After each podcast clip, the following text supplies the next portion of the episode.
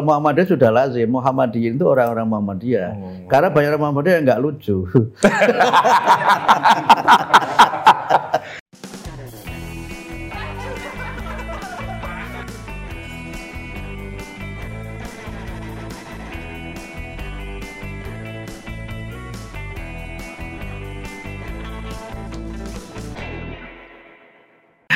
Halo teman-teman, ketemu lagi dengan saya Putut EA Kepala Suku Mojo. Nggak perlu banyak pengantar karena kami berkejaran dengan waktu. Alhamdulillah diberi waktu oleh Sekretaris Umum Muhammadiyah yang sangat tersohor dan menyita perhatian publik. Baik karena kealimannya maupun karena kejenakaan beliau. Pak Abdul Muti, Assalamualaikum. Waalaikumsalam warahmatullahi ini kalau di Muhammadiyah nggak perlu menyebut Pak Yai, nggih. Nggak lazim. Nggak lazim. Ya, biasanya kalau Pak Kiai itu kira kebu. Kiai selamat itu. Tapi banyak juga yang menyebut di Muhammadiyah mulai banyak yang menyebut eh, para tokohnya yang alim itu kiai ya, termasuk Kiai Ahmad Dahlan juga kiai. Oh nggih. Ya, tapi saya tidak masuk kategori itu. Ilmunya masih jauh di bawah untuk Masa ya? kiai. Masa Pak Yai? Anda kecil di eh, sudah sekolah Islam, mondok pesantren, UIN, Ya. terus kuliahnya UIN, kan tingkat kealimannya luar biasa. Iya, saya tidak pernah di pesantren, di madrasah aja. Di madrasah, terus dari Ibtidaiyah, Sanawiyah Negeri, Aliyah Negeri, Yayan Negeri, terus ke Australia, terus Oke. kembali ke UIN, kembali ke jalan yang benar, kembali ke UIN. Eh, mengambil doktoral di Syarif Hidayatullah. Iya, betul. nggih. Eh, Pak Mukti itu asli Kudus. Ya, ya saya lahir di sebuah desa di Kudus. Ya, dulu zaman Orde Baru masuk desa tertinggal. Nah, sekarang tahu di daerah di daerah namanya desanya Getas Rabi, Kecamatan Gebok. Nggih. Itu kalau dari kota Kudus ya sekitar 14 km perbatasan dengan Jepara. Oh, Jadi arah- Colo. Eh, Oh, enggak arah ke Jepara. Para yang ke Jepara ya. Kalau Colo kan Nggih, beda mentok. lagi. Nah, kalau Colo mentok Gunung Muria ke kanannya justru arah Pati itu. Nggih, nggih, nggih. Itu waktu SD sama Sanawiyah Aliyah ya. Itu Ya. negeri. MI-nya swasta, MI Manaful Ulum. Nah, itu MI swasta MI yang swastanya ikut MI swasta Muhammadiyah atau Eh, kalau dulu enggak Ulama. pakai nama Muhammadiyah atau NU. Akhir-akhir ini jadi MINU. Hmm. MI Manafil Ulum itu lebih pada yayasan keluarga. Bapak saya yang Muhammadiyah juga ikut mendirikan MI itu. Oh, jadi Pak Muti ini eh, bergiat dan beraktivitas di Persyarikatan Muhammadiyah karena faktor keluarga. Ya lebih banyak karena faktor orang tua. Tapi saya aktif juga di masyarakat bergaul dengan masyarakat yang latar belakangnya dan kulturnya sangat sangat kuat NU. Nggih kan Jadi di saya kan. saya sangat menguasai eh, terma-terma NU dan juga bahkan ritual-ritual NU. Malah kadang-kadang suruh mimpin acara-acara NU. Sampai sekarang masih bisa juga suruh mimpin. Eh, kitab-kitab khasnya NU. ya, gitu bahkan saya dulu waktu masih di kampung itu pernah menjadi ketua namanya Jamiah Sabilul Khairat. Nah, itu jamiah untuk anak-anak muda, kegiatannya itu pertama baca Yasin, terus Oke. baca kitab Al Berjanji. Saya ketuanya, jadi saya mimpin tahlil gitu ya masih bisa. Bapak saya bergiat di persyarikatan walaupun tingkat kecamatan, pendiri Muhammadiyah di kecamatan. Lebih bagus, bapak saya cuma di ranting. Oh, ranting di bawahnya ya. ranting di bawahnya cabang. Iya, ya. iya. Ranting itu tingkat desa. Dan bapak saya juga tidak ketuanya, anggota saja. Ah. Anggota ranting cuma ya kiainya di ranting itu salah satunya bapak. gitu. Iya, kira-kira mungkin 20 oh, ah, 30 tahun lalu lah. Oh iya. Sekarang ya sudah punya sekolah, ada BMT, ada Iya, iya, rumah iya. sakitnya juga membantu rumah sakit kecamatan sebelah. Hmm. Dan sudah pensiun dari guru, beliau guru, tapi masih aktif di Persyarikatan Muhammadiyah. Iya, kalau bapak saya itu petani. Bapak saya petani, ibu saya jualan di pasar gitu. Nah, jadi wawancara ini insya Allah akan membanggakan bapak saya. Oh iya dong. Karena bisa wawancara langsung dengan sekretaris umum ya Muhammadiyah. mudah-mudahan tetap istiqomah di Muhammadiyah. nah, cuma ini cita-cita saya, keinginan beliau adalah saya juga berkhidmat di Muhammadiyah, tapi belum bisa iya saya betul. lakukan. Iya, iya. Bagus dong. Pak Mukti mulai benar-benar aktif di Muhammadiyah itu waktu kuliah ya? Ya kalau aktif secara serius itu waktu kuliah semester 3 ya. Saya mulai ikut di IMM, Ikatan Mahasiswa Muhammadiyah. Iya. Mulai dari tingkat komisariat, kemudian tingkat cabang, komisariatnya komisariat YIN namanya komisariat Al Faruqi, kemudian tingkat cabang Kota Semarang, terus kemudian saya pernah menjadi ketua umum DPD IMM Jawa Tengah. Nah, tapi sambil tetap di IMM saya kalau pulang kampung ikut pemuda Muhammadiyah juga. Oh, sehingga pernah Muhammadiyah jadi ketua Ranting. pemuda Muhammadiyah ya? Ketua Pemuda Muhammadiyah itu setelah saya selesai kuliah dari Australia. Jadi sebelum saya ke Australia, saya ketua umum DPD IMM Jawa Tengah, tapi nggak selesai. Harusnya Oh. dua tahun, saya hanya satu tahun karena saya tinggal pergi eh, kuliah S2. Nah, pulang dari Australia, saya sebenarnya sudah tidak sudah tidak berminat lagi di ortom karena merasa sudah masuk di Muhammadiyah. Tapi ternyata sama kawan-kawan diberi amanah sebagai ketua pemuda Muhammadiyah Jawa Tengah.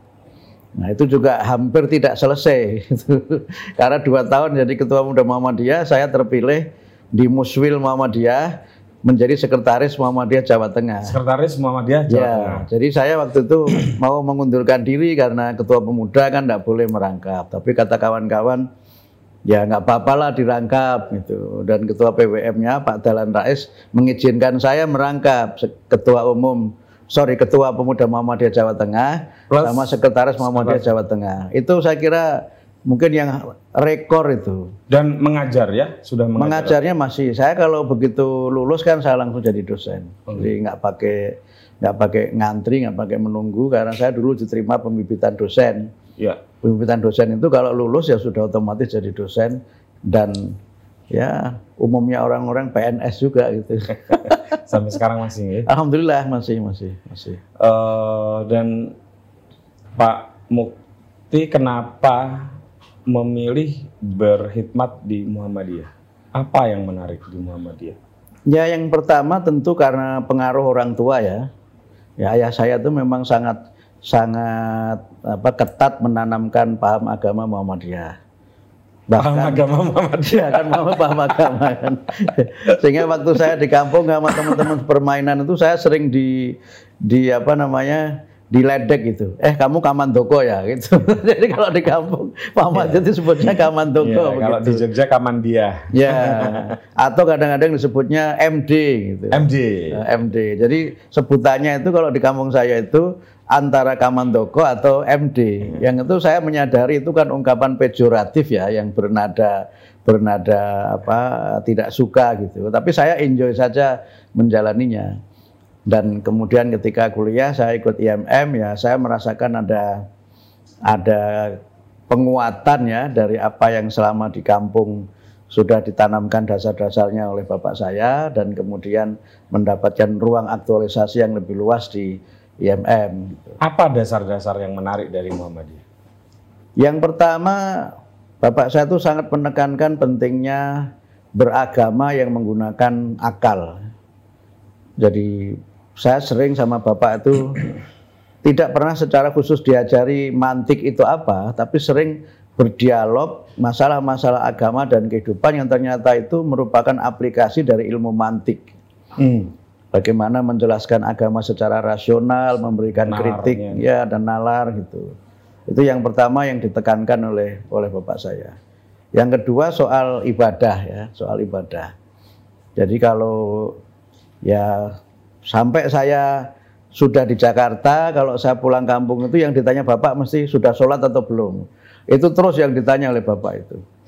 Nah, bahkan pernah saya itu ketiduran pada masa kecil tidak sholat Jumat itu dicari sama bapak. Kamu nggak Jumatan ke mana? Itu dicari. Padahal saya ketiduran. Tapi karena saya ngumpet di rumahnya Simbah nah, bapak nggak berani melanjutkan Jadi kalau saya sudah ada sesuatu yang menurut Bapak itu nggak boleh, saya berlindungnya itu ke simbah gitu. Nah, itu Rata-rata anak kecil begitu ya ya. gitu ya, ya Iya. sama berarti ya sebutnya.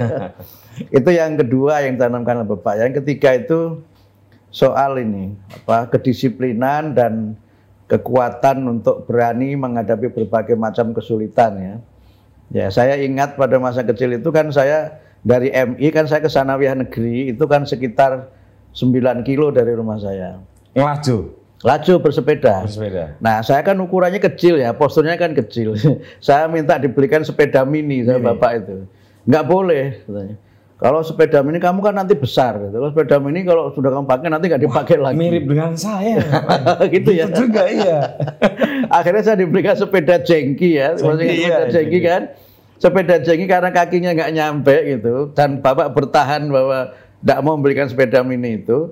Akhirnya saddle-nya itu diturunkan. Hmm. Turunkan nih. Dan tidak hanya saddle-nya pol turun bagian saddle itu.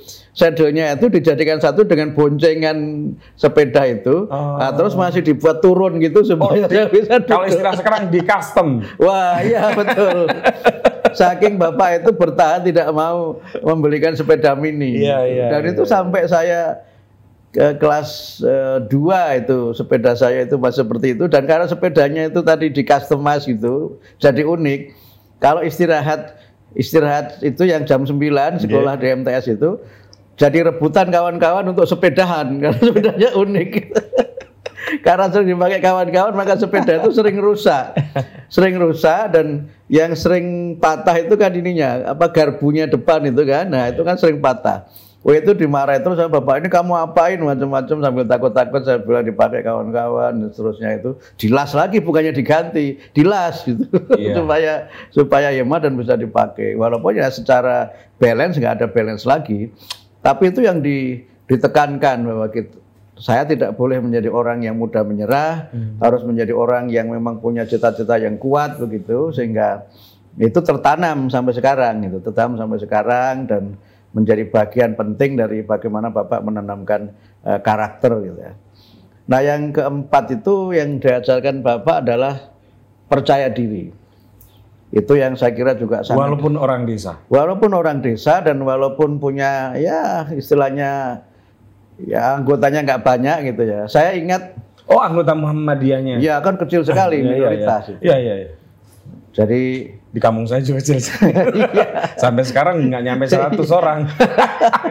jadi kalau desa saya itu kan desa yang terbesar di kecamatan, Mas. Iya iya. Nah, desa itu ada 11 dusun ya, di desa itu 11 dusun. Nah, di dusun saya itu yang Muhammadiyah hanya kami sekeluarga saja. Nah, kebetulan rumah kami kan dekat masjid. Jadi kalau taraweh itu orang pada ke masjid kita taraweh di rumah. Kalau Idul Fitri orang pada ke masjid kita keluar ke lapangan karena kebetulan yang Muhammadiyahnya agak besar itu di dusun sebelah. Iya iya. Nah, kami sekeluarga ke lapangan jadi kayak melawan arus begitu. Tapi sama Bapak diajarkan rasa rasa percaya diri dengan pilihan pilihan yang kita kita ambil itu. Sehingga saya pernah satu saat agak agak merasa apa ya eh, nggak nyaman begitu, bahkan sempat agak khawatir juga ketika di Sanawiyah Negeri itu kan liburnya hari Ahad. Iya. Nah, sementara kan di kampung itu semua kan liburnya Jumat. Nah, libur Ahad itu oh, diledek sama orang-orang sekampung itu. Sekolah kok liburnya Ahad, libur Minggu kayak orang Kristen aja gitu. Sudah begitu karena Ini kalau bukan orang di daerah santri nggak memahami Nggak mengalami ini iya. kan, iya. Nggak memahami tekanan ini. Iya, Betul. kebetulan rumah saya juga agak jauh kan dari 9 kilo kan. Saya kan Iya, maksa dari jam 10 supaya bisa Jumatan di rumah. Nah, sering Jumatan itu terlambat. Tuh kan gara-gara kamu liburnya minggu jadi Jumatannya terlambat itu. Dan macam-macam lah apa kritik masyarakat. Tapi karena ayah saya menanamkan prinsip bahwa ini soal pilihan mau libur Jumat, mau libur Ahad, semua hari itu baik, Baik. menurut Islam. Udah kamu jalan terus saja. Jadi itu cara bagaimana eh, ayah saya itu menanamkan rasa percaya diri, konsistensi dan itu juga kemudian juga menjadi bagian dari dari apa ya nilai-nilai yang sekarang masih saya saya pegang teguh itu gitu. Nah ini perbincangan kita agak mulai sedikit sensitif. Oh. Eh, tapi ya sepertinya publik perlu tahu. Ya. Eh, mungkin bagi banyak orang awam Hmm. eh, ada tanda tanya. Mm-mm. kenapa Muhammadiyah yang lahir duluan, berdiri duluan Hmm. dibanding saudara mudanya Nahdlatul Ulama? Anggotanya lebih sedikit. Harusnya kan yang lahir duluan anggotanya lebih banyak. Hmm, hmm, hmm. Penjelasannya Pak Sekung gimana? Ya memang itu pertanyaan yang tidak mudah dijawab itu. Tapi saya kira begini, eh, Muhammadiyah itu ketika berdiri kan memang membawa arus baru Islam, membawa arus baru Islam. Yang arus baru itu sebagian memang berseberangan dengan tradisi sosial dan juga tradisi keagamaan yang ada pada masa itu bahkan sampai masa sekarang. Jadi karena itu maka memang di banyak tempat berdirinya Muhammadiyah itu memang diwarnai berbagai dinamika yang sebagian dari dinamika itu bisa juga berupa konfrontasi bahkan juga bisa berupa apa penolakan-penolakan yang ditandai adanya berbagai eh, tindakan kekerasan. Sehingga karena itu maka Muhammadiyah boleh boleh dikatakan merintis jalan baru Islam yang berbeda dengan yang sudah mapan atau yang sudah established. Mohon maaf saya potong Pak. Hmm. Apakah itu mirip dengan apa yang sekarang sering distempelkan kepada pihak-pihak yang disebut sebagai Wahabi yang ada di Indonesia? Eh, bukan, sama sekali tidak ada hubungannya dengan Bukan, itu. maksud saya hal yang dialami. Oh, enggak juga. Saya, saya kira berbeda. Oke. Eh, Saya kira berbeda dalam dalam beberapa aspek ya. Pertama karena Muhammadiyah itu kan sebenarnya tidak menggunakan pendekatan yang frontal. Ini berbeda dengan Wahabi yang dia memang pendekatannya kan frontal, bahkan kadang-kadang eh, disertai juga tindakan-tindakan kekerasan. Sementara Muhammadiyah sama sekali tidak melakukan itu. Muhammadiyah kan mengenalkan paham agama baru dalam tanda petik ya, itu dengan pendekatan yang peaceful, dengan pendekatan dialog. Dan itu yang dilakukan misalnya ketika Kiai Dahlan eh, menyoal arah kiblat masjid gede Yeah. dan memperkenalkan konsep Iya. tentang apa itu kiblat dan seterusnya dengan menggunakan perhitungan falak. Kemudian dalam beberapa hal kan Muhammadiyah itu juga malah akomodatif. Ketika mau mendirikan sekolah misalnya, itu pada satu sisi dianggap melawan arus. Karena Muhammadiyah mengenalkan sekolah yang di situ diajarkan ilmu agama dan ilmu umum sekaligus. Kalau madrasah mendirikan madrasah dengan pelajaran agama saja, itu tidak soal mungkin. Tapi mendirikan madrasah dengan pelajaran umum dan kemudian dengan metode baru itu kan melawan arus gitu. sehingga dianggap bahkan metode itu ketika dikenalkan Kiai Haji Ahmad Dahlan itu kan dianggap meniru sekolah Belanda karena Belanda kafir maka dianggap Muhammadiyah kafir. Ya. Tapi Kiai Ahmad Dahlan sendiri kan akomodatif ya. Misalnya begini, ketika perlu guru yang menguasai bidang tertentu dan tidak ada dari kalangan Muhammadiyah, bahkan tidak ada dari kalangan umat Islam, Islam, iya. kan beliau secara pragmatis nggak apa-apa orang non Muslim Betul. mengajar di Muhammadiyah. Betul. Ya, ini beda sama sekali dengan pendekatan yang dipakai oleh Wahabi. gitu. Hmm, oh ya. Kemudian yang berikutnya eh, kritik Muhammadiyah terhadap budaya itu kan juga bukan kritik yang konfrontatif, tapi kritik yang eh, kritis dialogis ya.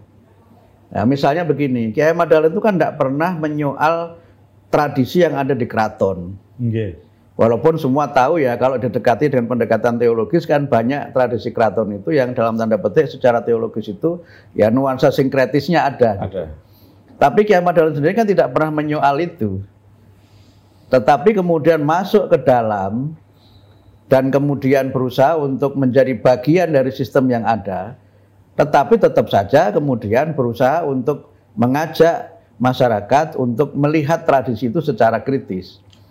Karena itu kan pernah misalnya ketika terjadi per- perbedaan penetapan Idul Fitri antara perhitungan aboge. Jadi Ahmad Dahlan kan nggak nggak menolak aboge kan. Nggih. Itu kalender Jawa yang Arab apa alif rebo wage itu. Dulu kan tahun alif, tahun dal dan seterusnya itu kan ada dalam tradisi. Itu kan nggak nggak disoal sama sekali. Dan kemudian perhitungannya beda dengan falak kan Kiai Dahlan tidak konfrontatif. Bicara baik-baik dengan Sultan Hamengkubuwono VIII ya kalau nggak salah, dijelaskan. Dijelaskan ini Idul Fitrinya menurut hisab jatuh pada hari ini. Nah, menurut perhitungan aboge jatuh pada hari ini. Tetapi tidak hiding, tidak menyembunyikan keyakinannya, Keyakinannya. mengajak bicara baik-baik gitu. Dan akhirnya ketemu way out kan. Jadi grebeknya itu sesuai aboge, Oh. tapi sholatnya sesuai dengan hisab. Karena grebek itu tradisi, nggak ada hubungannya Nggak- dengan peribadatan. nggak ada peribadatannya itu murni tradisi. Sementara sholat itu ibadah. Nah, akhirnya kan ketemu kan jalan keluar. Nah, itu yang sebenarnya dipakai Muhammadiyah sejak zaman Ki Hajar Madaun dan seterusnya sebenarnya. Cuma di tengah mungkin ada artikulasi dari pemahaman agama yang eh, memang tidak sepenuhnya eh, sama dari sisi pendekatan dengan yang dilakukan oleh Ki Haji Ahmad Dahlan. Sehingga karena itu sampai sekarang pun misalnya Mas, kalender suara Muhammadiyah itu kan masih ada rebopon Iya, iya, kemes wage begitu Masih, kan, masih. Iya kan? Iya. Itu saya kira ada yang mengkritik, Ah. ada yang mengkritik. Saya Ma- pernah di, dapat di, di umat di di kalangan warga. Muhammadiyah, saya ada yang mengkritik. Itu Muhammadiyah kenapa kalendernya masih ada pon wage kliwon? Itu kan kejawen, gitu begitu. Tapi Muhammadiyah sampai sekarang itu tetap mempertahankan itu. Itu artinya Muhammadiyah sebenarnya sama sekali tidak anti kepada tradisi. Yang menyebut pon wage kliwon itu kan bagian dari kultur. Dan Yang itu sebetulnya perhitungan matematis juga kan? Betul, betul. Dan Muhammadiyah melihat itu kan dalam masyarakat Jawa kan menyebut itu pasaran kan. Oh, Iya. Jadi neng pasar pon, neng pasar paing, neng pasar kliwon kan begitu. itu identik dengan produktivitas dan identik dengan kegiatan ekonomi sebenarnya. Bahwa kemudian sebagian menggunakan perhitungan itu untuk hal-hal yang berkait dengan nasib, itu kan soal lain. Ya, itu yang tidak dipakai oleh Muhammadiyah. Misalnya eh, jenengan lahir Senin Wage. Ya, Senin oh, Paing enggak. Senin Paing. Oh enggak boleh kawin sama Jumat Wage. Iya. Apalagi Jumat Kliwon itu serem gondorwo. Enggak ada hubungannya. Tetapi dipakai kan. Jumat Kliwon dipakai, Senin Paing dipakai sebagai bagian dari kita bermuamalah, tapi tidak sebagai bagian yang menentukan selamat dan tidaknya kita pada hari-hari tertentu itu gitu. Jadi sekarang kan kalau orang Muhammadiyah cari jodoh kan nggak perlu nanya wetone apa kan, wis Iya. ketoke ayu, pinter, itu. sugih itu agamanya Apalagi, baik, Ah, ya. itu cocok gitu kan. Nggak lagi melihat itu. Nah. Mau nikah nggak perlu lihat oh ini yang bagus kalau weton sama ini sama ini hari bagusnya ini kan nggak hari bagusnya itu ya nggak banyak orang kondangan. Biar naiknya nggak sipu. Biar naiknya nggak sipu dan yang nyumbang banyak. Kalau banyak yang ada kondangannya, wah semua didatangi, amplopnya yang harusnya untuk satu dibagi empat, jadi sedikit. Tapi ini candanya begitu. Oke. Pertanyaan kedua yang agak sensitif, Pak ya, Pak Mu, Pak Muti ya. Eh, di mata orang awam mungkin banyak yang bertanya, Ya. apa sih sebetulnya perbedaan antara Muhammadiyah dan Nahdlatul Ulama? Hmm. Apakah sekedar organisasi saja atau ada perbedaan yang lebih penting? Atau kalau orang lazim kan yang satu kunut, yang satu nggak kunut gitu ya? Apakah sesederhana itu? Saya kira memang ada hal-hal yang secara historis eh, berdirinya NU itu memang eh, karena respon atau sebagai respon atas berdirinya Muhammadiyah. Karena dalam beberapa aspek ya berkembangnya Muhammadiyah itu memang mengurangi otoritas para pemimpin agama di masyarakat tradisional. Ya, misalnya ini sampai sekarang misalnya kan masih ada sebagian masyarakat yang kalau misalnya berzakat itu kan dikirimkan ke rumah kiainya. Hmm. Nah, oleh kiainya itu nggak dibagi. Karena dianggap bahwa kiai termasuk bagian dari sabilillah, Sabilillah. yang berhak menerima zakat. Zakat, ya kan. Nah, begitu Muhammadiyah berdiri, kan nggak ada lagi itu. Nggak boleh karena nggak dianggap Masih termasuk sabilillah, Oh, tetapi masih? kan Masih salah boleh berarti? masih boleh, tapi kan Oh. satu asnaf saja. Yang utama adalah Fakir fakir dan miskin. dan miskin. Iya. Nah itu yang yang pertama misalnya itu salah satunya.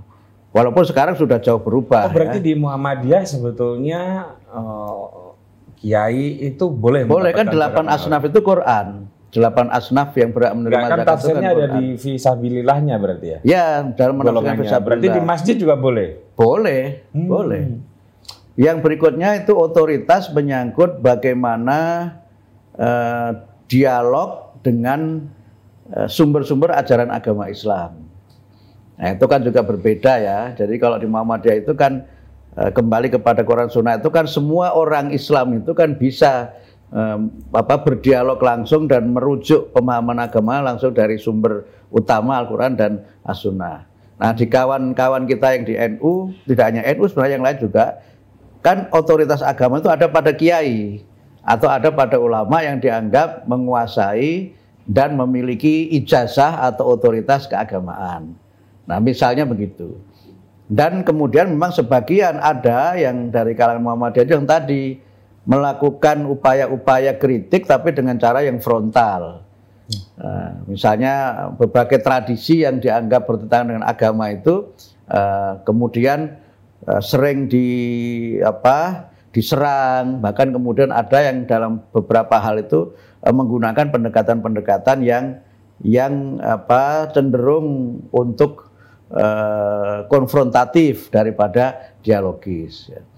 dan berbagai persoalan lain yang kemudian eh, yang muncul kemudian karena ini berdiri menjadi organisasi tersendiri kemudian terjadi proses identifikasi eh, organisasi proses identifikasi itu kemudian diperkuat dengan eh, misalnya eh, faham-faham agama yang ada pada eh, teman-teman di NU dan di Muhammadiyah. Nah, identifikasinya itu kemudian eh, dibuat memang dibuat dan dilembagakan.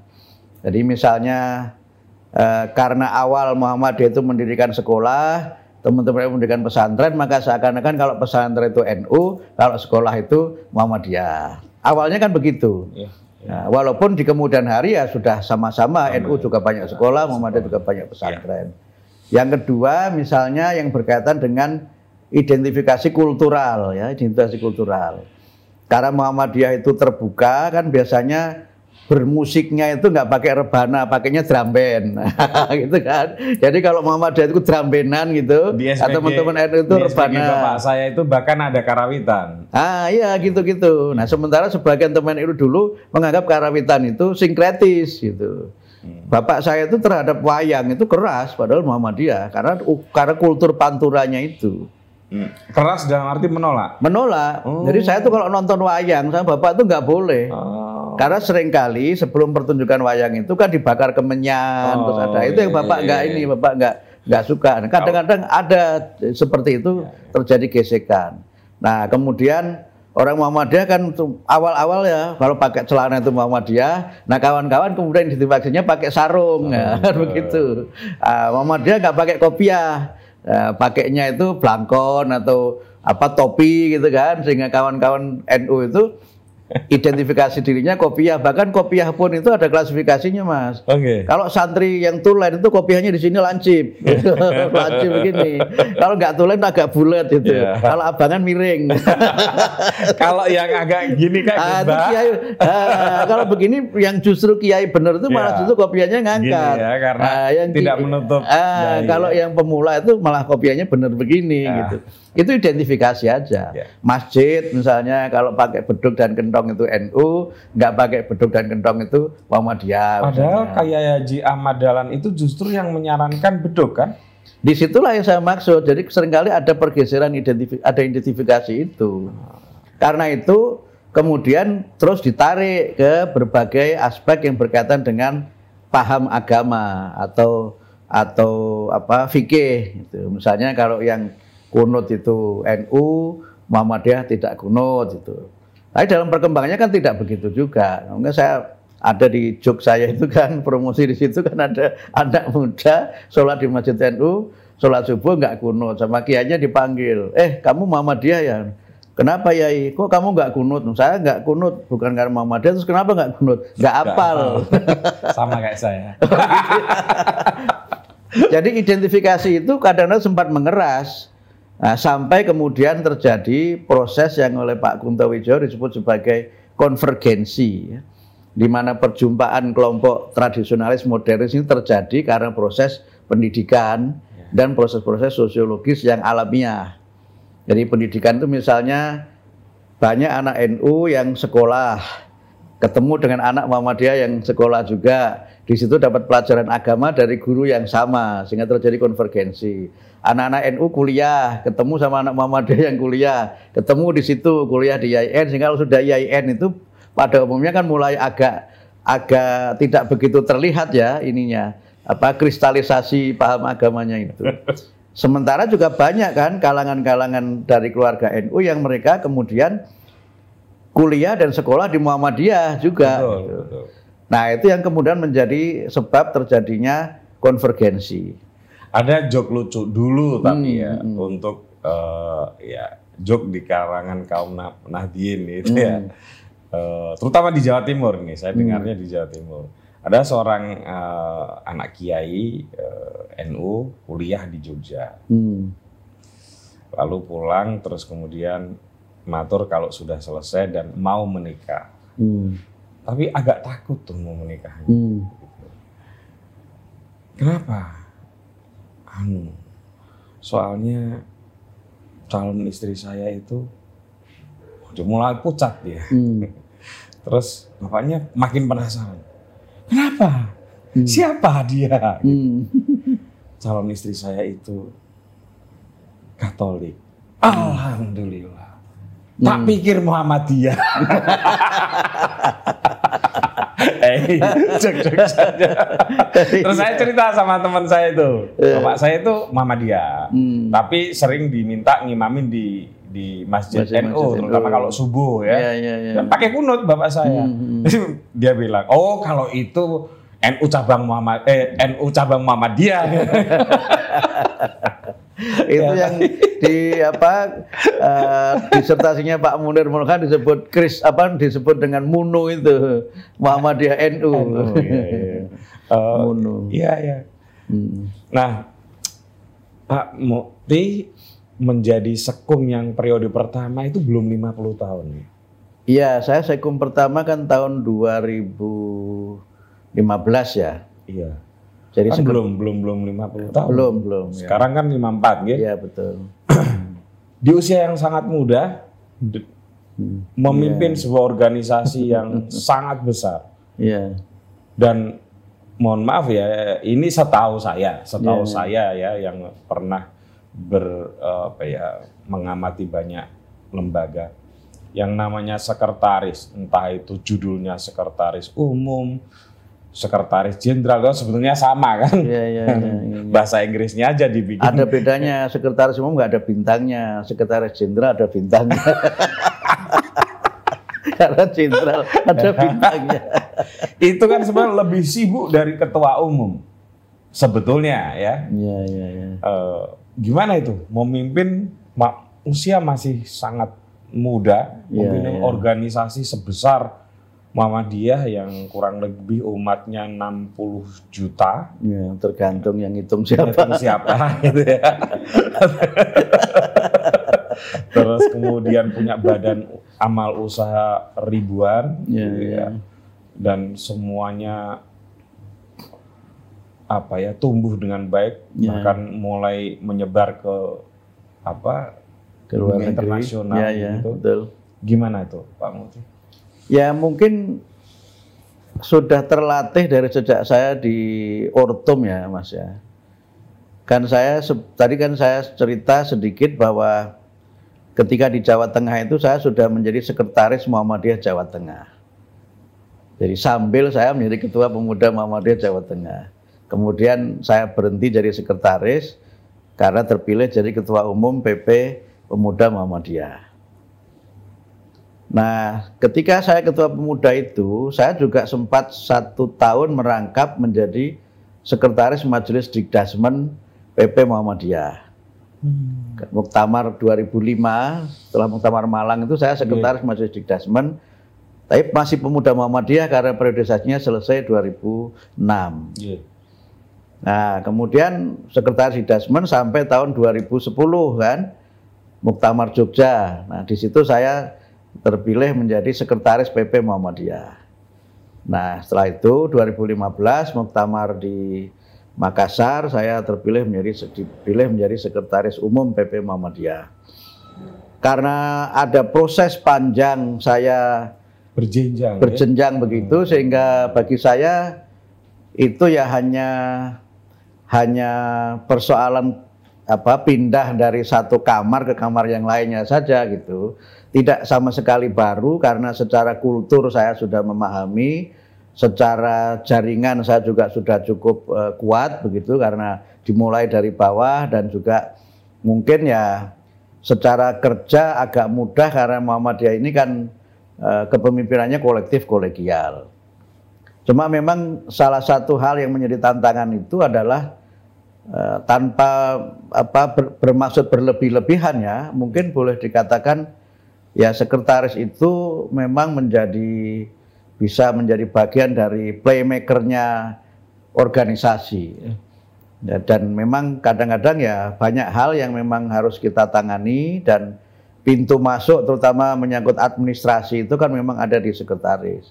Sehingga berbagai persoalan dari mulai tingkat ranting di daerah terpencil sampai urusan di luar negeri itu biasanya memang lalu lintasnya melalui sekretaris ya. Berbagai persoalan di majelis, bahkan di tingkat anggota sekalipun, bahkan persoalan yang menyangkut relasi Muhammadiyah dengan pihak di luar Muhammadiyah, apakah pemerintah, apakah ormas, ormas-ormas atau organisasi lain luar Muhammadiyah, biasanya memang ya lalu lintasnya melalui uh, sekretaris. Okay. Tetapi semuanya bisa terlaksana karena uh, ada yang lebih tinggi dari sekretaris yaitu ketua umum. Yeah. Sehingga kita menjadi enak. Saya sering bercanda begini kalau sekretaris salah itu tidak apa-apa karena ada ketua umum. Nah, ketua umum itu tidak boleh salah. Kalau ketua umum salah kembali kepada rumus ketua umum nggak boleh salah. Jadi artinya saya malah merasa free sebagai sekretaris umum itu karena apa? Ya saya banyak melakukan paling tidak tiga peran ya selama jadi sekretaris umum itu. Yang pertama kan peran komunikasi publik ya, menyuarakan berbagai kepentingan, opini dan juga mungkin eh, pandangan-pandangan uh, Muhammadiyah mengenai berbagai persoalan. Sehingga mungkin saya termasuk ya person yang uh, dibanding yang lain di PP mungkin yang paling dekat dengan teman-teman media. Ya. Itu karena terkait dengan fungsi yang pertama. Yang kedua kan fungsi lobby. Uh, banyak hal di Muhammadiyah ini kan sebenarnya uh, kuncinya itu ada pada kemampuan kita membangun lobby. Hmm. Membangun lobby itu menjadi kunci untuk kita bisa menyelesaikan banyak hal tanpa harus konfrontatif. Kalau dulu orang mengatakan lobby itu menyelesaikan di ruang tertutup. Karena tidak semua hal bisa kita buka ke publik dan yang dibuka di publik itu tidak selalu direspon positif oleh kalangan dan hasilnya juga bisa jadi malah kontraproduktif dengan Muhammadiyah. Nah, posisi-posisi lobby ini memang menuntut peran untuk kita ini cair. Kita ini cair sehingga kita ini harus bergaul dengan siapa saja, bisa bertemu dengan siapa saja, dan itu adalah bagian dari cara yang kita lakukan untuk bagaimana Muhammadiyah itu bisa bertahan. Nah, kemudian yang ketiga adalah bagaimana kita membangun trust ya, membangun trust, membangun kepercayaan. Hmm.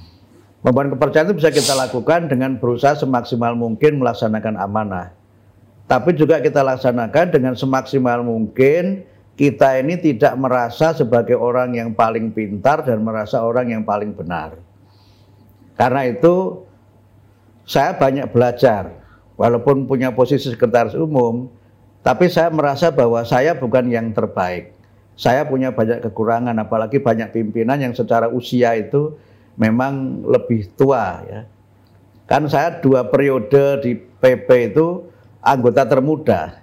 Muktamar oh. Jogja saya anggota termuda, Muktamar Makassar anggota termuda. Nah, Muktamar Solo ini saja saya anggota dengan usia tengahan. Karena sudah dua kali termuda, iya. wajar kalau tengahan. Dan sekarang kan ada Profesor Hilman yang memang kelahirannya jauh di bawah saya, ada yeah. Dokter Sayuti gitu kan, oh, ada yeah, Mas Izul gitu. Sayuti, nah, ya. itu yang tiga di bawah saya, yang lainnya ya di atas saya. Tapi prinsip yang saya pakai itu, karena saya menyadari betul Mas bahwa struktural di Muhammadiyah itu kan hanya posisi. Soal kompetensi, kemampuan di Muhammadiyah itu tidak selalu terkait dengan struktur. Banyak orang di tingkat ranting yang dia itu profesor doktor yang hebat. Betul. Itu itu saya saya menyadari betul itu. Sebetulnya itu mirip di NU juga sih. Iya, iya. Iya, tapi kalau NU lebih karena faktor kiainya. Iya, ya kan banyak yang alim justru yang Yang di bawah. kan. Nah, itu yang Gus Dur menyebutnya dengan kiai kampung itu. Iya. Justru dia lebih punya lebih punya akar dan lebih punya asar ya, tidak hanya akar tapi juga asar gitu. Nah, karena itu saya merasa enjoy saja memimpin organisasi ini karena semuanya sebenarnya soal melakukan orkestrasi, orkestrasi dari semua potensi yang sebenarnya ada di lini mana pun juga di Muhammadiyah. Sehingga karena itu ya saya rilek-rilek aja melaksanakan tugas sebagai sekretaris umum, walaupun sibuk ke sana kemari, sibuk itu bisa menjadi sebuah kenikmatan tersendiri kalau kita menyukai yang kita lakukan. Dan Anda termasuk menyukai. Saya menyukai semuanya dan saya termasuk orang yang easy going Hmm. sehingga ketemu dengan mohon maaf misalnya masyarakat yang boleh kata misalnya penjual sayur yang dia nggak ngerti soal apa-apa saya juga enjoy saja gitu ya ketemu dengan pemimpin negara tingkat nasional ya enjoy enjoy saja bahkan ketemu pemimpin tingkat dunia juga oke oke saja gitu saya sering kan bercanda sama teman-teman saya yang Katolik itu saya sudah tiga kali loh ketemu Paus itu anda yang Katolik sudah pernah ketemu Paus belum? Belum katanya. Itulah untungnya jadi orang Islam saya sering menggoda teman-teman Katolik begitu. Jadi kalau ya it- artinya itu gambaran betapa kita bisa ketemu siapa saja gitu. Maksud saya begitu. Waktu ketemu Raja Salman itu saya juga canda saja saya bilang ini Ismi Abdul Muti Katibul Am Al Jamiah Al Muhammadiyah. No, ketemu raja biasa-biasa saja. Padahal untuk ketemu kan orang harus apa ini pikiran ketemu ya sudah santai aja, rileks saja gitu dan itu mungkin yang membuat saya itu merasa apa, nyaman di mana saja saya berada. Hmm. Sepanjang kita ini punya punya rasa hormat kepada orang lain, ya, kemudian apa tetap apa menjaga wibawa orang lain gitu. Bercanda pun itu juga en- enjoy saja gitu. Iya. Nah, sehingga lahirlah buku ini ya teman-teman ya. Ya, jadi dulu sering diledek eh, gini. Kalau orang NU ketemu orang NU pertama yang ditanya apakah adalah apakah sudah makan atau belum? Ya, betul. Nah, baru kemudian nanti sholat. Ya. Supaya nyaman dulu. Hmm. Kalau orang Muhammadiyah baru assalamualaikum duduk sudah sholat belum? Wah. Nah ini Pak Abdul Mukti sebenarnya beliau ini bukunya banyak dan berat ya. Karena salah satu yang terberat itu tentang disertasi beliau ya. Hmm. Apa apa Pak Mukti? Yang jadi buku Kristen Muhammadiyah itu. Iya. Eh, eh, terus yang master juga dijadiin buku ya? Eh, belum, belum, Belum, masih, belum ya? masih dalam bahasa Inggris, belum ada yang menerjemahkan. Oh, oke. Mau saya terjemahkan, masa menerjemahkan tulisan sendiri? Nggak enak. Ya, harusnya segera diterjemahkan itu. Ya mudah-mudahan setelah nonton ini ada yang mau menerjemahkan. Oh, banyak pasti, Pak. Judulnya agak lumayan, boleh promo judulnya. Ya, monggo, monggo. Judul tesis saya itu ini, apa cognitive based model in teaching learning the Quran. Wow. Jadi model pembelajaran Al-Quran dengan pendekatan psikologi kognitif. Iya, iya. Wah, itu menarik itu. Jadi tapi buku Mojo, sekali- silakan buku Mojo nanti ini eh, bisa menghubungi Anda, ya. Dan ini luar biasa loh, seorang sekum, pemimpin besar, organisasi besar. Anda nggak punya asisten, Ada asisten saya HP. Nggak punya asisten. Jadi masalah ini Pimpro ini sampai keder. Kan biasanya nyon sewu ya kalau Apa, kita sama apa ya orang yang sibuk, saya tidak mau mengatakan penting karena itu terlalu berlebihan. Iya gitu. betul. Itu selalu berhubungannya dengan asistennya dulu. Iya, betul. ya, ngatur jadwal. Ini langsung dengan yang bener nih, iya mas langsung, waduh. Jadi beliau nggak punya asisten saudara-saudara. Kantor saya HP ini. Luar biasa. Karena kadang-kadang pakai asisten itu malah mau nambah pekerjaan bagi saya, nggak efektif. Karena nanti berhubungan dengan sekretaris dulu, sekretaris kontak saya, saya kontak sekretaris, sekretaris nyampaikan situ. Nanti ini kayak, kayak ngatur meeting begini, kalau sekretaris bisa seminggu baru ketemu. kalau seperti ini kan dikontak oleh siapa, sepanjang dia menyebutkan dia siapa, kemudian saya lihat kalender saya, kalender saya ada di HP, oke, slot-slotnya oke, sip, oke, all done. Gitu.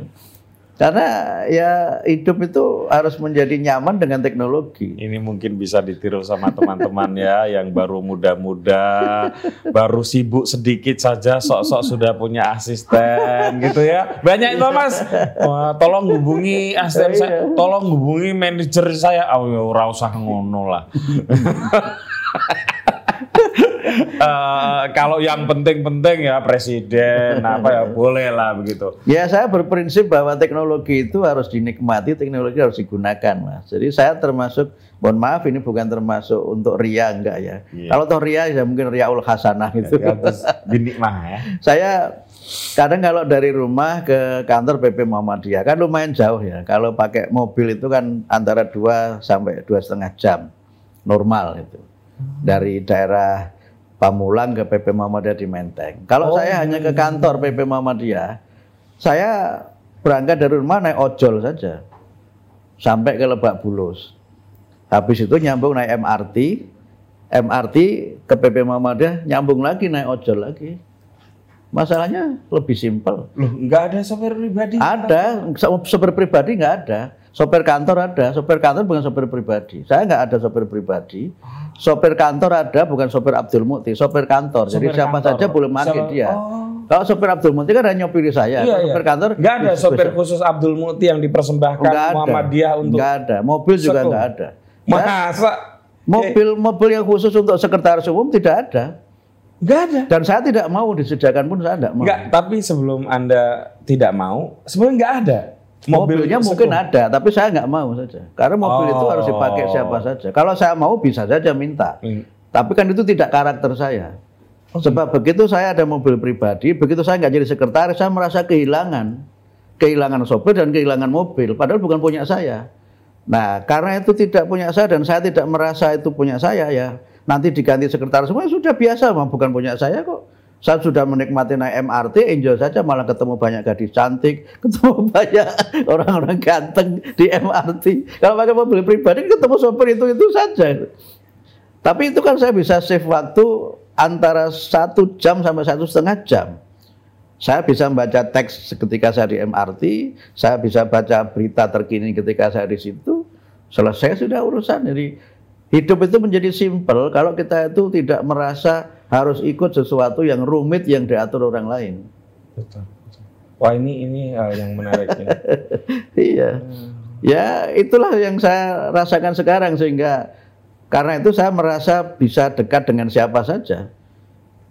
Teman-teman, ini ini saya agak shock karena ini pemimpin itu tadi loh.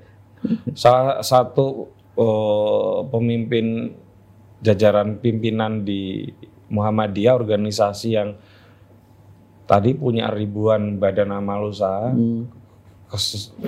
ya kalau mau dihitung asetnya mungkin nggak terhitung ya.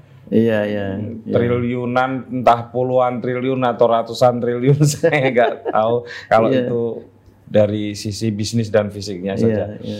Dan nggak punya asisten, nggak punya sopir pribadi. Ada sopir pribadi. Nggak punya mobil dari dari Muhammadiyah. Iya, ya begitulah. Nah, dan beliau uh, barusan merebutkan buku yang ringan ini, Guyon Maton. Ya. Uh, isinya tulisan-tulisan ringan. Kalau dibaca benar, saya menyelesaikan ini nggak sampai satu jam. Hmm. Jadi silakan dibeli. Tapi di marketplace, Pak Yai, mohon maaf yeah, ini yeah, Pak yeah. Mukti, susah mendapatkan Wow, itu Jadi, harus penerbitnya ini. Ini penerbitnya. ini jenengan, uh, Mas. Uh, mohon ini dicetak yang banyak ya, karena banyak yang tanya soal buku ini Guyon Maton lucu bermutu ala Muhammadiyah. Kira-kira bukan, ini bukan ala Muhammadiyah, ala Muhammadiyin. Oh sorry, ala Muhammadiyyin. Ya itu sudah diplesetkan juga judulnya. Kalau Muhammadiyah sudah lazim, Muhammadiyin itu orang-orang Muhammadiyah. Oh. Karena banyak orang Muhammadiyah yang nggak lucu. Pak Mut, Pak Mut ini pernah membuka obrolan Pak Mahfud MD itu orang Muhammadiyah. Walaupun sebenarnya ibunya kalau nggak salah memang Aisyah ya. Eh, enggak juga. MD itu kepanjang apa singkatan. Tapi saya dengan beliau karena saya dekat, Iya. jadi saya biasa bercanda dengan beliau, enggak ada jarak. Iya, iya, iya. Muhammad ya kenapa Muhammadiyah karena namanya Muhammad MD. dan MD-nya Muhammadiyah. nah, kalau nggak salah ibu ibu beliau mungkin juga Muhammadiyah, ya, kalau nggak salah, ya, ya. di Madura kan. di Iya. Madura, Iya, iya. iya. bapaknya yang Nahdlatul Ulama. Iya, iya. eh terakhir karena anda harus eh, Hmm. pergi ke Magelang, Iya. Pak Mukti. Sekarang kita ngomong soal politik. Hmm. Hmm. Eh, di beberapa channel YouTube saya menonton Anda menyampaikan beberapa hal yang saya kira penting untuk direnungkan bersama. Hmm. Ya, ada sekian banyak saya catat, tapi saya tanya satu saja, Hmm. yaitu kritik Anda tentang MPR. Karena mestinya menurut Anda MPR itu ada dari golongan. Betul.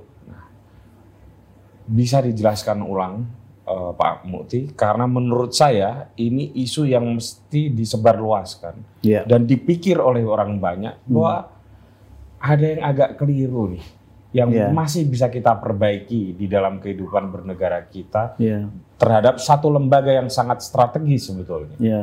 Monggo. Ya, yang saya sampaikan itu sebenarnya bagian dari keputusan Tanwir Muhammadiyah tentang reformasi lembaga-lembaga negara. Nah, salah satunya MPR. Oh, itu ada tanwirnya. ya? Ada itu keputusan Tanwir ya. Kan Muhammadiyah mengusulkan beberapa eh, perubahan misalnya sistem pemilu, kemudian eh, ketatanegaraan, sistem pemerintahan itu ada usulan Muhammadiyah yang eh, diputuskan dalam eh, Tanwir Muhammadiyah 2000 2014 di eh, eh, Samarinda, di Samarinda. Jadi sebelum Muktamar 2015 Jadi dalam di hal Makassar. itu Pak Mukti bicara bukan se- sebagai seorang Jadi, intelektual ya, bukan tapi seba- itu bukan opini saya, Pribadi tapi ya? suara persyarikatan. oh, Ya, kenapa kita mengusulkan itu? Pertama bahwa MPR itu memang harus menjadi lembaga yang mewadahi semua kelompok masyarakat yang ada di Indonesia. Dia harus menggambarkan Indonesia secara utuh. Makanya namanya permusyawaratan rakyat. Gitu.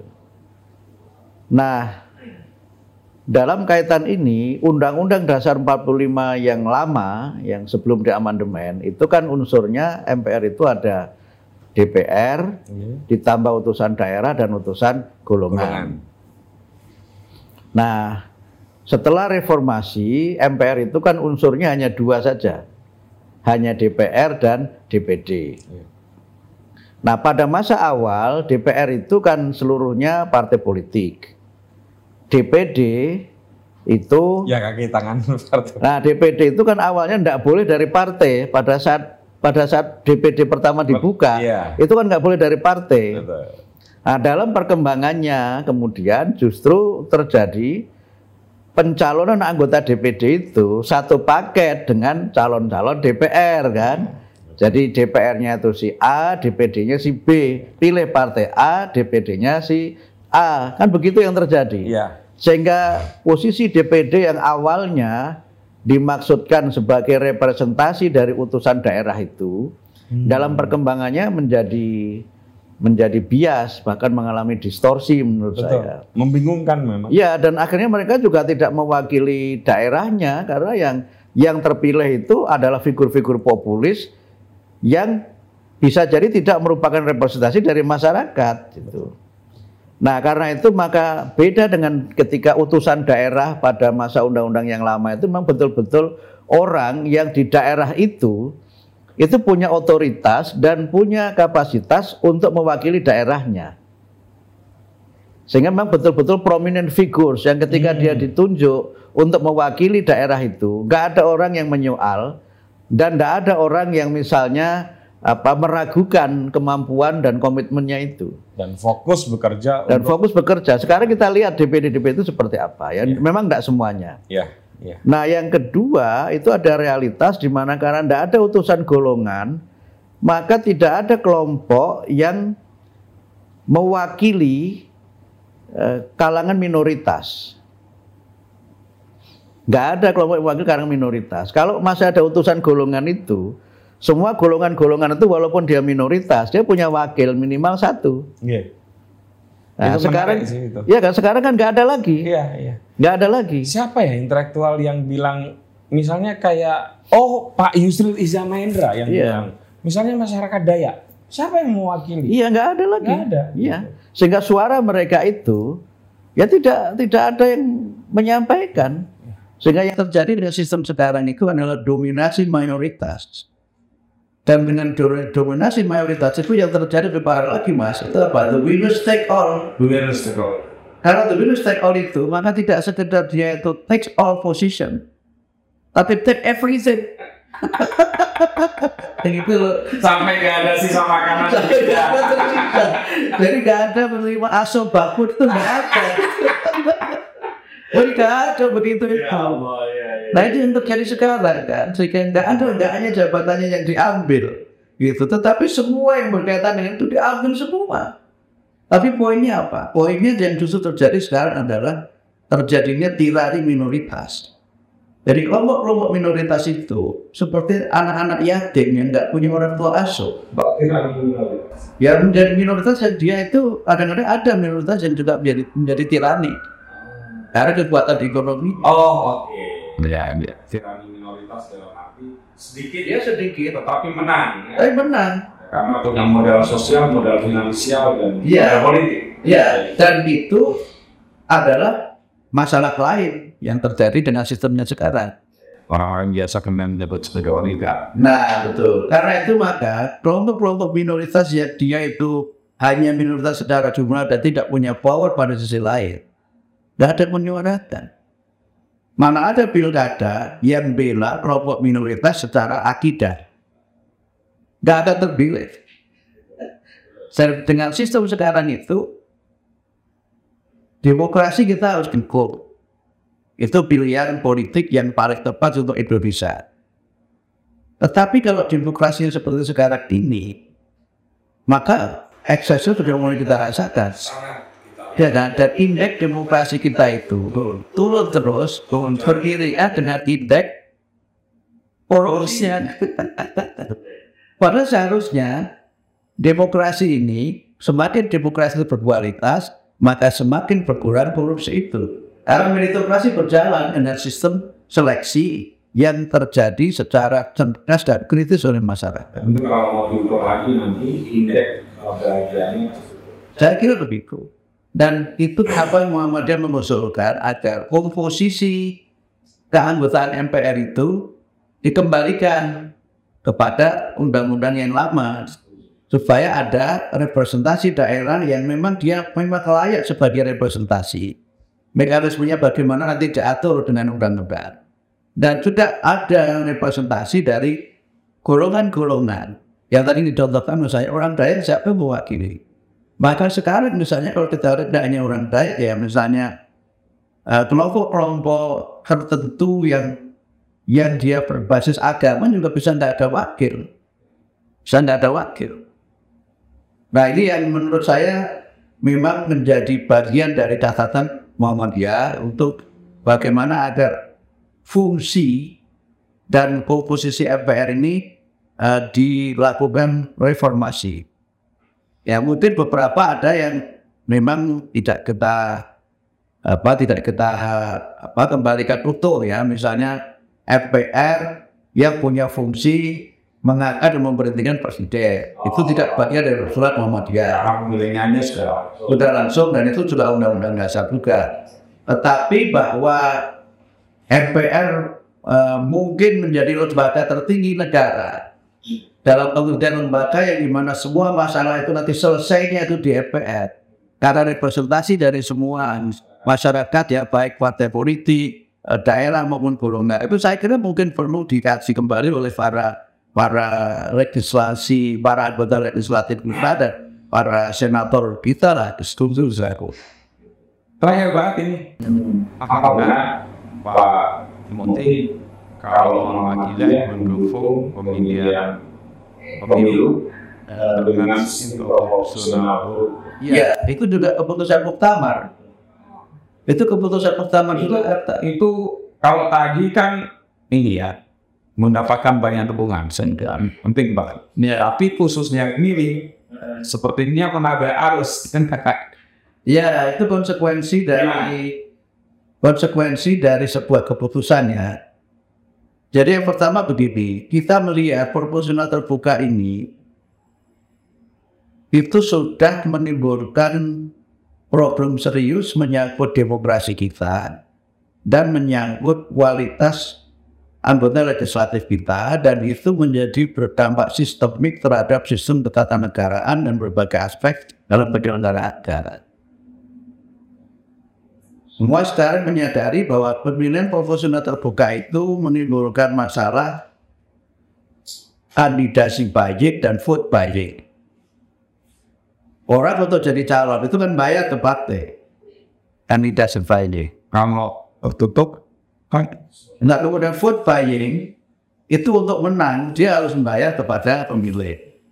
Kalau tertutup itu partai akan mencalonkan orang yang dia memang dianggap telah memiliki penjenjangan sebagai pimpinan dan juga sebagai sebagai kader dengan sistem seleksi yang sangat sistematis di masa-masa partai politik. Oh, ya, ya, dalam filmnya dengan dia gitu. Ya ada orang tiba-tiba itu tidak ada di dia. Nah, dengan proporsional terbuka, mas, partai itu seperti angkot. Siapa saja boleh pakai kendaraan untuk mencapai tujuan. Nah sekarang dengan sistem proporsional terbuka itu, partai tidak bisa menyiapkan kader dan tidak bisa menjamin seseorang menjadi anggota legislatif. Hmm. Karena apa? Yang terpilih adalah yang suara terbanyak. Betul. Sehingga nomor itu tidak berpengaruh. Yang terjadi mas adalah kanibalisme politik. Saya waktu itu berpikir panjang karena yang bilang begini teman-teman caleg kanibalisme politik itu. Terus saya tidak dijelaskan kanibalnya di mana dan begitu. Mas, kami sekarang ini nggak bersaing dengan calon dari partai lain. Kami ini bersaing dengan calon dari partai yang sama di dapil yang sama. Terus kanibalnya di mana? Saya tanya lagi begitu. Kanibalnya begini mas. Kalau saya tidak punya saksi, maka suara saya itu dimakan kawan saya sendiri gitu. Dan kasus BNK ketika saya pemilu banyak yang menuntut sesama Iya, sesama anggota partai.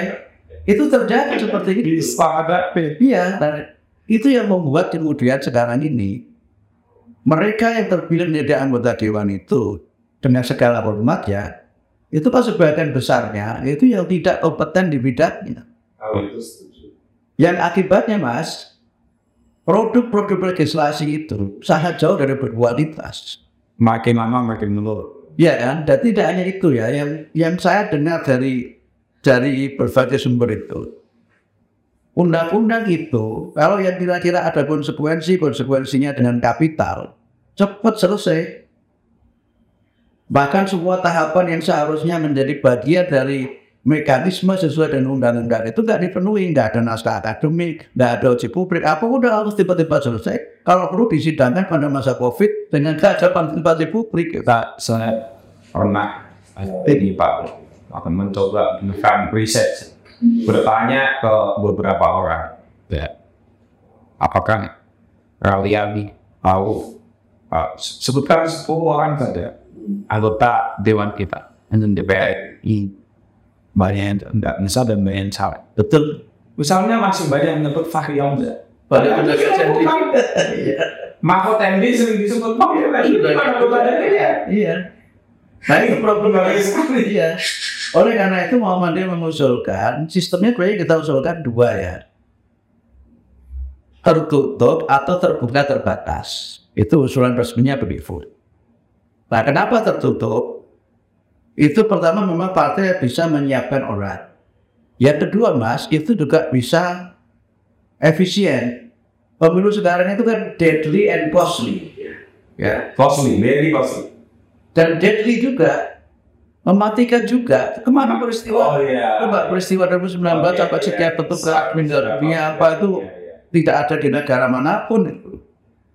Sekian juta orang memilih dengan sekian banyak pilihan harus dihitung pada saat yang sama oleh petugas pemilu yang terbatas jumlahnya. Dan mereka juga bekerja under pressure loh. Itu faktor lainnya kenapa mereka kemudian banyak yang meninggal itu takdir Allah ya. Iya. Tapi sebab meninggal itu kan bisa diketahui betul. Nah kemudian kalau proporsional ini proporsional tertutup yang kita usulkan itu dikritik. Ya dianggap bahwa nanti yang dipilih itu seperti membeli kucing dalam karung. Nggak tahu siapa. Tapi menurut saya kritik itu bisa dijawab. Calon-calon itu kan diumumkan ke publik. Sebelum proses pemilu, kan ada DJS, Ada. dan ada DCT kan daftar calon sementara daftar calon tetap ketika masyarakat itu tidak cocok dengan si A yang diusulkan dari calon jadi oleh partai X dia pilih calon lain yang cocok di partai tertentu atau yang mungkin dia lebih prefer kepada siapa jadi kalau dikritik itu kritiknya seperti nomor dalam karung malah tidak menurut saya Justru sekarang ini yang terjadi masyarakat tidak tahu siapa calonnya itu. Maka tidak tahu dia tinggalnya di mana, yang pasang foto di mana-mana. Itu sebagai calon nekat itu. Calon nekat itu begini misalnya ya, calon P3 atau PDI. Tapi pasang gambarnya di pohon beringin itu kan nekat. Padahal sudah jelas beda partai. Tapi tidak ada bagian dari guyon maton ya. Iya. Terima kasih. Nah, karena itu usulan kita itu, kalau dia itu di- tertutup, maka partai itu bisa menyiapkan orang. Iya. Itu loh. Karena apa? Dia sudah melalui penjenjangan. Yang kedua, Mas, itu murah. Karena orang nggak perlu bikin macam-macam kan? Calon itu nggak perlu bikin macam-macam. Udah sekarang pilih gambar saja. Oh, Iya, murah penyelenggaraannya. Murah penyelenggaraannya. Ya, kalau ibu ya. kemungkinan terjadinya kandidasi buying sangat kecil.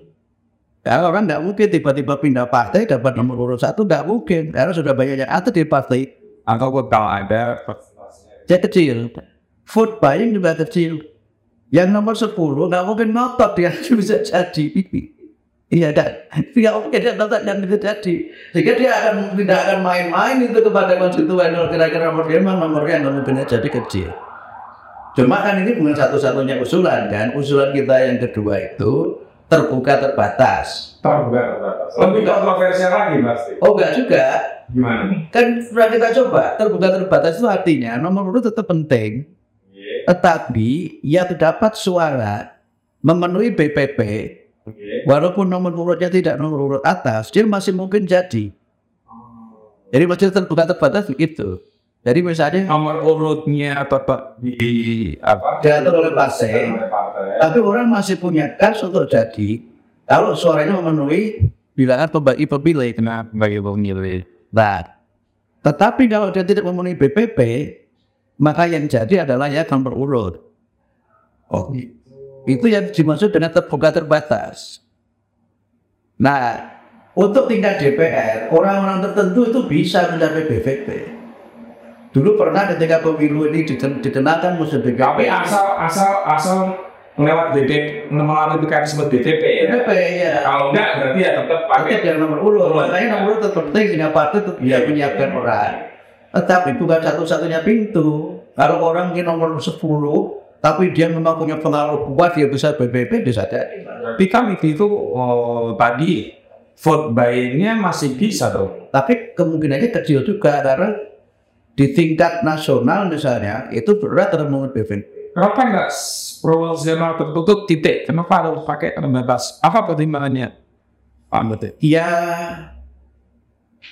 kita kan memang harus mengantisipasi perubahan dari sistem yang sekarang. Jadi kalau tiba-tiba terbuka seperti sekarang kemudian tiba-tiba langsung tertutup, itu kan seperti yang banyak yang kritik Muhammadiyah. Tetapi ini kan sebagai Bukan strategi lah ya. Ya lebih proses transisi dan nanti di- dipilih mana ya ini. Nah, karena itu yang kritik tertutup kan itu kan ala orde baru. Padahal pemilu pertama kita di era reformasi kan tertutup juga. Betul. Ya dan betul.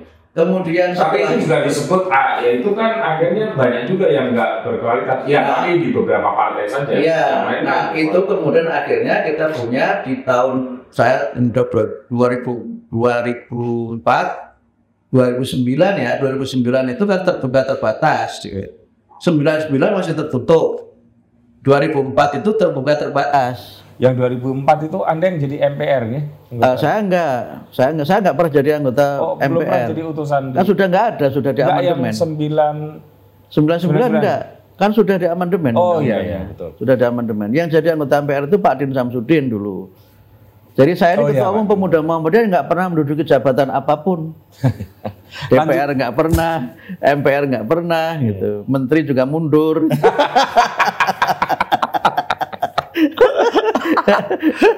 jadi jadi ketua pemuda Muhammadiyah itu Mas hebat-hebat gitu loh. Mas Habib itu Mas Habib Khirzin itu Yeah. ketua umum Muhammadiyah yang inilah yang hebat itu kan punya jaringan luas di interfaith itu jago dialog. Nah, Pak Din itu ketua umum pemuda Muhammadiyah yang jago lobby. Mas Hajri itu ketua umum pemuda Muhammadiyah yang saya sebut sebagai ensiklopedi berjalan ya. Ilmunya itu apa saja menguasai. Mas Imam itu ketua umum pemuda Muhammadiyah yang Al-Qur'an berjalan karena apal Qur'an. Nah, saya ini ketua umum pemuda Muhammadiyah yang musafir jalanan. karena ke mana-mana naik angkutan umum, kemudian dari ceramah ke ceramah saja gitu. Eh, maaf, tadi kayaknya ada yang masih belum tuntas dijelaskan yang soal terbatas. Ya, ter- terbuka terbatas ya. Karena itu dengan terbuka terbatas, maka partai masih punya otoritas mencalonkan orang. Nggih. Nah, calon walaupun tidak di nomor jadi, masih ada kesempatan berjuang lewat BPP. Kalau di tingkat pusat itu berat, Mas. Dulu yang saya tahu ya, memenuhi BPP itu misalnya eh, Hidayat Nur Wahid, Ustaz Hidayat Nur Wahid itu memenuhi BPP itu di tingkat nasional. Ya. Terus ini anaknya Pak SBY, Eh, i- Eh, adiknya Iya, si Ibas, si Ibas, Ibas, itu kan iya. memenuhi BPP juga. Kalau nggak salah dulu Mbak Puan Mbak juga Puan memenuhi juga, BPP, BPP. juga. Ya. Tetapi kalau BPP di tingkat kabupaten kota itu mungkin yang bisa memenuhi banyak. Hmm. Tokoh seperti jenengan misalnya nyalon di kabupaten tertentu dengan popularitasnya dengan mojok.com ini gitu. Itu bisa memenuhi BPP, tokoh terkenal walaupun tidak di nomor urut satu. Artinya dengan proporsional terbuka itu, terbuka terbatas itu, partai masih punya otoritas menominasikan orang Ya. tapi tidak bisa menutup peluang untuk mereka yang tidak dinominasikan di nomor jadi itu untuk, Untuk terpilih berjuang. karena dia punya akar yang kuat di masyarakat. Kalau dia tidak punya akar di komunitas tertentu, dia tidak bisa menggunakan kekuatan uangnya untuk bisa memenuhi BPP. Iya. Itu too costly, terlalu mahal. Ya, kalau namanya orang mau korupsi, dibuat sistem apa pun ya tetap saja korupsi. Karena niatnya. Karena niatnya memang sudah korupsi. Setiap Tetapi niat kan akan mencari jalannya. betul. Karena itu yang kita lakukan adalah mengurangi atau meminimalkan, menghapuskan saya kira tidak bisa. Semasa masih di Ya, dunia. malaikat pun mungkin juga nggak bisa juga menghapuskan itu. Melihat malaikat pegang KPK makin pusing. Malaikat yang bisa menghentikan korupsi itu adalah malaikat Israel. Baik, Pak Mokti, matur nuwun sangat.